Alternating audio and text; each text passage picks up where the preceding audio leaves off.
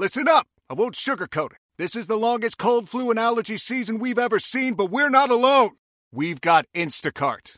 Sure, you may be a coughing snot faucet who just wants mommy, but you're not giving up!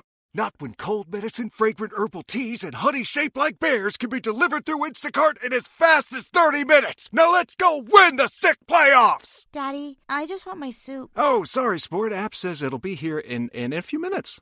Instacart for the win. Spin your passion into a business with Shopify and break sales records with the world's best converting checkout. Let's hear that one more time. The world's best converting checkout. Shopify's legendary checkout makes it easier for customers to shop on your website, across social media, and everywhere in between.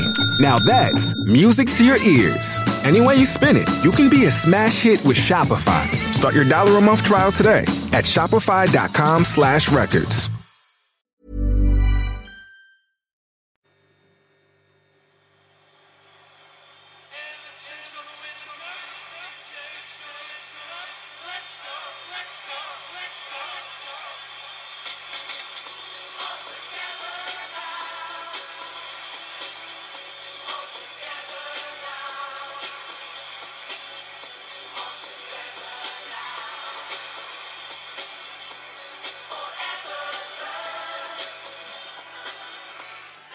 Hello and welcome to the Everton Fan Focus Reaction Podcast with myself, Mark Finnegan.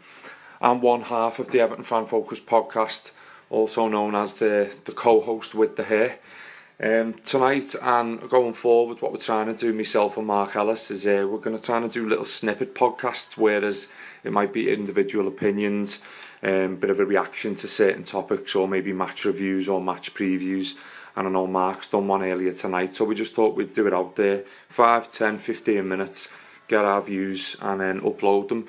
And you can listen to them as a shortened podcast. As I say, it's not always possible to get together and do group podcasts. Plus, I don't really want Mark Ellis in my house a lot of the time. I see enough of him as it is. But yeah, what I'm going to do is I'm going to talk about a little bit of what's happened this week at Everton FC.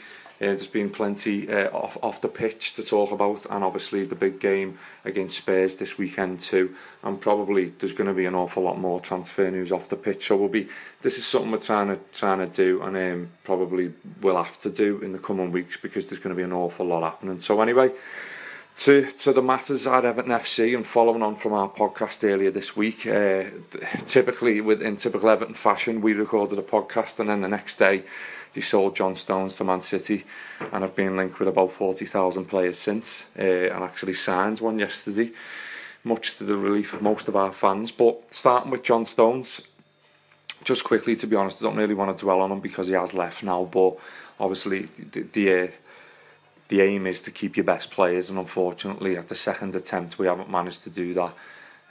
Chelsea came in for him, which seems like a lifetime ago, and we managed to fend that interest off, but I just think his head hasn't been there since. I think it was inevitable that he was going to leave in the end. Chelsea are obviously probably feeling sorry for themselves, the fact that they never got the man, and City's a great move for him, but I'm more bothered about Everton, to be honest, and if he didn't want to hang around, then as I say, I thought it was inevitable, and it was all about Everton getting the right amount of money for him, to be honest, because in this day and age, a player with that much potential and quality, he is worth an awful lot of money. So, fair enough, he's gone. We haven't been able to keep hold of him, unfortunately. That's the Premier League, and it's been common with Everton over the years. But I would say, it's not more of a common theme these days. But unfortunately, Stones has gone. I'd like to say I wish him well, but I couldn't care less, to be honest, whether he does well or not. As I say, my main focus is Everton and the money, how they spend that now. Moving on, following the Stones announcement, it was a bit of a balls up by Man City, to be honest, getting on the UEFA website, and the two clubs were forced to announce it then. Following on from that, Everton have now gone and signed Ashley Williams for a reported fee of £9 million. Typical Everton fashion, it's undisclosed, but there's certain sources saying in the media that it was £9 million, which is an absolute snip for I don't care about his age, for someone with that much experience and proven Premier League experience, international as well. Very cheap. I think that is, there was talk of a fee up to £15 million, and some people sort of were squirming at that, paying that for the 31, nearly 32-year-old, but me personally, I think you look around and you've got sides paying an absolute premium for players all over the place, and I think Everton, if they want proven players and experienced players and maybe a bit of a short-term option with Williams, then that's what we're going to have to go and do. And as I say, if it was 9 million, it's a bargain. I think the move suits all parties. He's probably, you know, he's been an excellent service to Swansea City, being an excellent servant to Wales as well. He's on the back of a great Euros with his country. And every time I've seen him play for Swansea, especially against Everton, he's been head and shoulders above the rest, to be honest. I remember him having some great battles with Lukaku. He managed to keep him quiet on occasion. He's a real leader, a real ambassador for defending, I would say. You know, not the most glamorous on the ball, but he's dogged. He's one of them who'll put his head in front of everything. And I think over the past 2 or 3 years, that's something Everton have lacked. I mean, Jagielka, we were saying the other night, me and Mark, Jagielka leads by example, but not really vocally or what have you. I think Williams has got a bit more in his locker than that. He's very much captain material.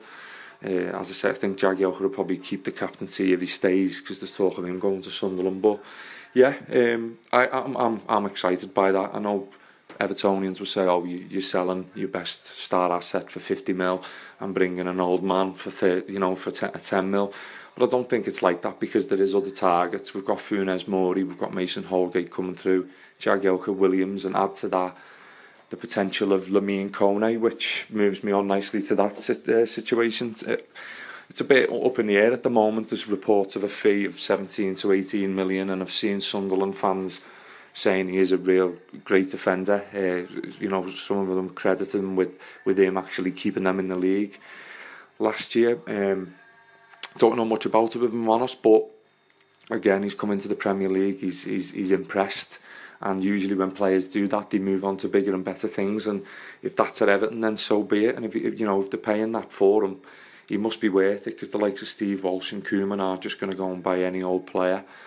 He's young.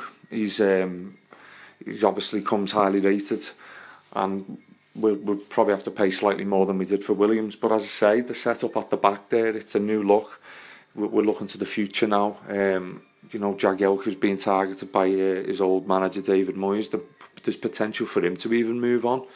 So in terms of Funes Mori, Holgate and Koné potentially coming in, there's youth there. Pair that with the experience and know-how of Williams, then it's going to be the new face of the heart of the Everton defence, but one that I'm excited about. Again, more transfer rumours. Yannick Bolasie isn't... To be honest, these transfers I'm talking about, most Evertonians are split. You're either for or against. That's just the way Evertonians are. But it was just nice to see us going in for players, and it's been a long time coming, this window and this summer, and unfortunately it's resulted in after the sale of Stones. But I don't know the reasonings behind that. I'm not so sure where we've got this sell to buy mentality still, or the need for us to do that. But it's been like a domino effect since Tuesday morning, since the Stones news was announced. You've had the Williams rumours, you've had Yannick Bolasie, apparently 25 million fee agreed. Koné, as I've mentioned, and again, people have turned their nose up at the fee and Bolasie's age. I think he's 27, but you've got you know, look what happened with Nias. I'll use that as an example. Everton went and paid 13.5 million for a foreign player from, you know, a foreign league, and he came in, and it fell on its arse, that deal, and it's been a bit of an embarrassment for everyone associated. Look around the league. Other clubs strike lucky. They'll bring an relatively unknown player from abroad, like Riyad Mahrez and N'Golo Kante, two classic examples. Bring them in and they'll be a success, and they'll either move on or they'll be a success at that club. Whereas there's been a lot of big money imports, and it's a huge risk. Whereas I think the likes of Ashley Williams and Yannick Bolasie, the household names around the Premier League, you know that they won't really need much bedding in time. And in terms of where Everton are at with a squad and a manager now and the situation they find themselves in, we need these players in. Bolasie can come in and hit the ground running. Again, like Williams, every time I've seen Bolasie play against Everton, he's tore the back out of us. You know, think of those was it the last I think we drew 1-0 with them last season, but the times before that when they beat us 3-2 consecutively, you know, he was up and down all over the place. We could not contain him, and you know, I'm excited to see the likes of him fighting for positions with Dilafeu and Morales, because I think up front and in attack and on the wings is in the creative areas. It's still definitely areas where we need further bodies, and Bolasie, apparently there's rumours tonight that the deal might be announced tomorrow. I think it's great personally. I'm excited to see someone like that in an Everton shirt and you know, seeing Everton as a move up in his career as well. There's been also other rumours about Wilfred Boney. The Juan Mata rumours won't go away. So I think for the next maybe 10 to 14 days we could see a lot of movement. And as I completely side with Evertonians when they're frustrated and they say it shouldn't have took this long, but it is almost like a game of chess and people are waiting for someone to make the first move. And Stones is gone, Williams is in, it looks like Kone and Bolasie are next too.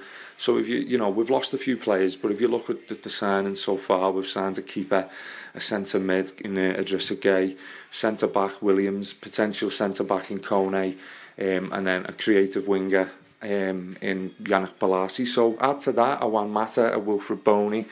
There's other links to, is it Silimani as well? Apparently Everton are in for him, 20 million bid, going toe to toe with West Ham. So I think we are in for players behind the scenes, and just with being linked with that many players, it is frustrating because you want to see them in a blue shirt at Finch Farm, and only then you can relax. But I do have a bit of faith that come the end of August, and unfortunately we'll have played 3 games by then, but come the end of August, we'll be looking at a fully fit and with a squad with some, at least 3 more faces. I think even after the signing of Bolasie and Williams, I think we'll have another 3 faces in the door, and hopefully then from the month of September we can kick on.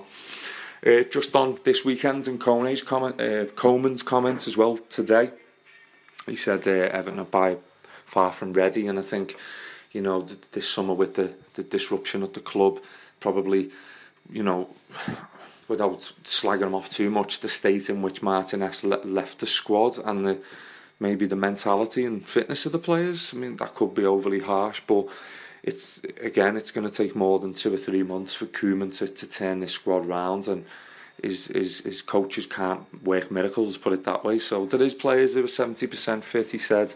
Bezic is injured, which doesn't help things. You know, Seamus Coleman's picked up a knock. Lukaku's got an ankle problem after the Espanyol game, so you know we're going to start probably with Koné on Saturday. Hang on, I'm just going to reach for a bottle of wine after saying that. Koné's going to start. You know, there'll be a youngster probably coming in at right back, maybe Davis or Holgate, and we will look a bit of a misfit at the moment. But I think get Williams, Bolasie, Koné in the door, get Lukaku back in. Hopefully keep older Lukaku as well, by the way, because that's another threat we face, and really kick on.